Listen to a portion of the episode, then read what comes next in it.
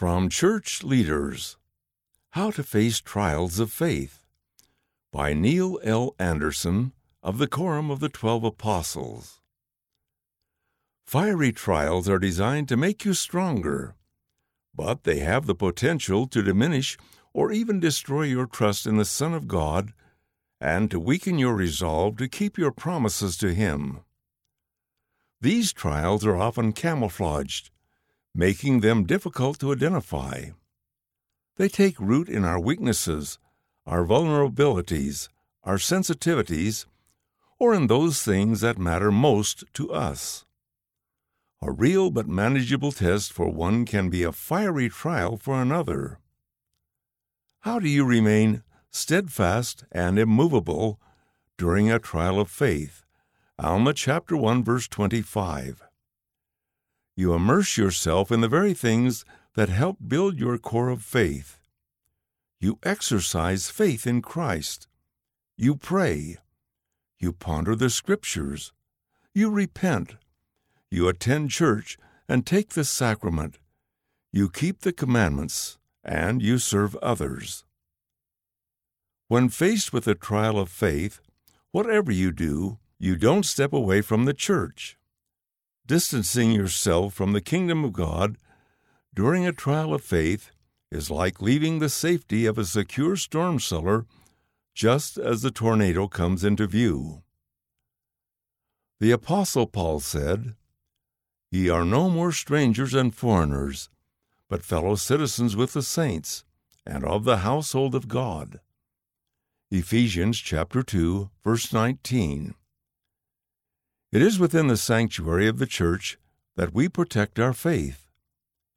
Meeting together with others who believe, we pray and find answers to our prayers. We worship through music, share testimony of the Savior, serve one another, and feel the Spirit of the Lord. We partake of the sacrament, receive the blessings of the priesthood, and attend the temple. The Lord declared, In the ordinances, the power of godliness is manifest. Doctrine and Covenants, section 84, verse 20.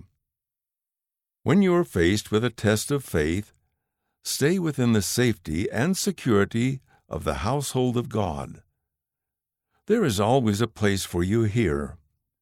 No trial is so large we can't overcome it together. See Mosiah chapter 18, verses 8 through 10. From an October 2012 General Conference Address How Have You Applied This?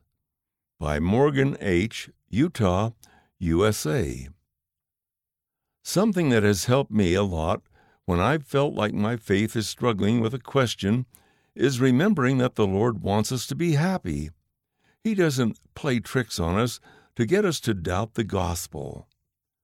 A scripture that I really like because it reminds me to have faith is Proverbs chapter 3 verses 5 and 6. Trust in the Lord with all thine heart, and lean not unto thine own understanding. In all thy ways acknowledge him, and he shall direct thy paths. Share your experiences. Share how you have faced trials of faith and read the experiences of other youth at lds.org slash go slash trial NE 317.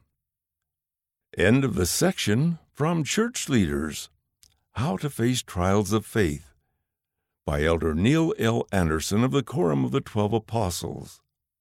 Read by Dwayne Case.